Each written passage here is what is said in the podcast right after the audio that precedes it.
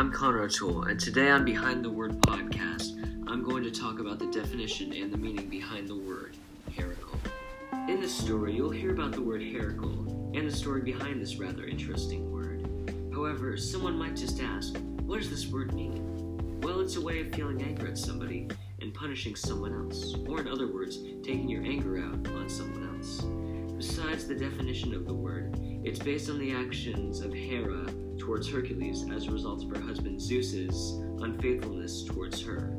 Between the things that go on in this story, it was Hercules who came up with the word as another word for hysterical. Hence, that's what the origin was. Now, let's begin the story. Our story begins as another day in Mount Olympus, and the gods were living in peace, or so they thought. As the king of Olympus, Zeus was being unfaithful to his wife again. This time, he was caught in the act. His wife Hera, the goddess of marriage, was furious and heartbroken over his unfaithfulness. However, since Zeus was a mighty and powerful god, Hera could not punish Zeus no matter what. She also had to forgive Zeus, even if he didn't apologize or beg for forgiveness. Although, out of his many infidelities arrived a particular child by the name of Hercules. Hera decided as a punishment for Zeus.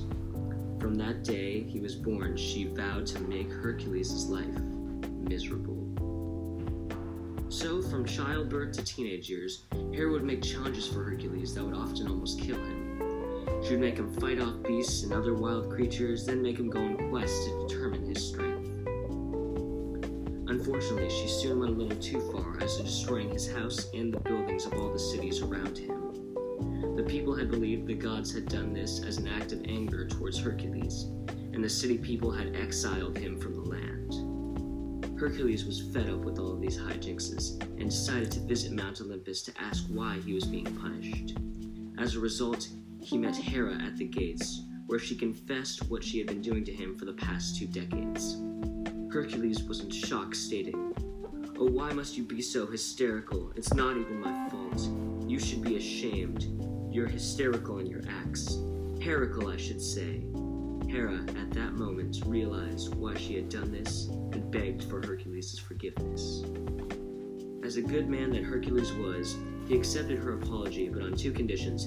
He wished that the gods would rebuild the fallen cities in order to have him return to the land. Finally, as Hera's punishment, the word heracle was a way of how people express someone feeling anger for someone and taking it out on someone else. She agreed to the terms, and henceforth heracle became the way to feel anger at someone and punish someone else, or taking your anger out on someone else. As our podcast comes to a close, I would like to point out just a few certain things about this story. Thing is that the message and moral of this story is, is to not be the person that Hera was. If you have a problem, you can't take that out on others. Hence, if you're acting heracle towards others, that's not the way you're supposed to act.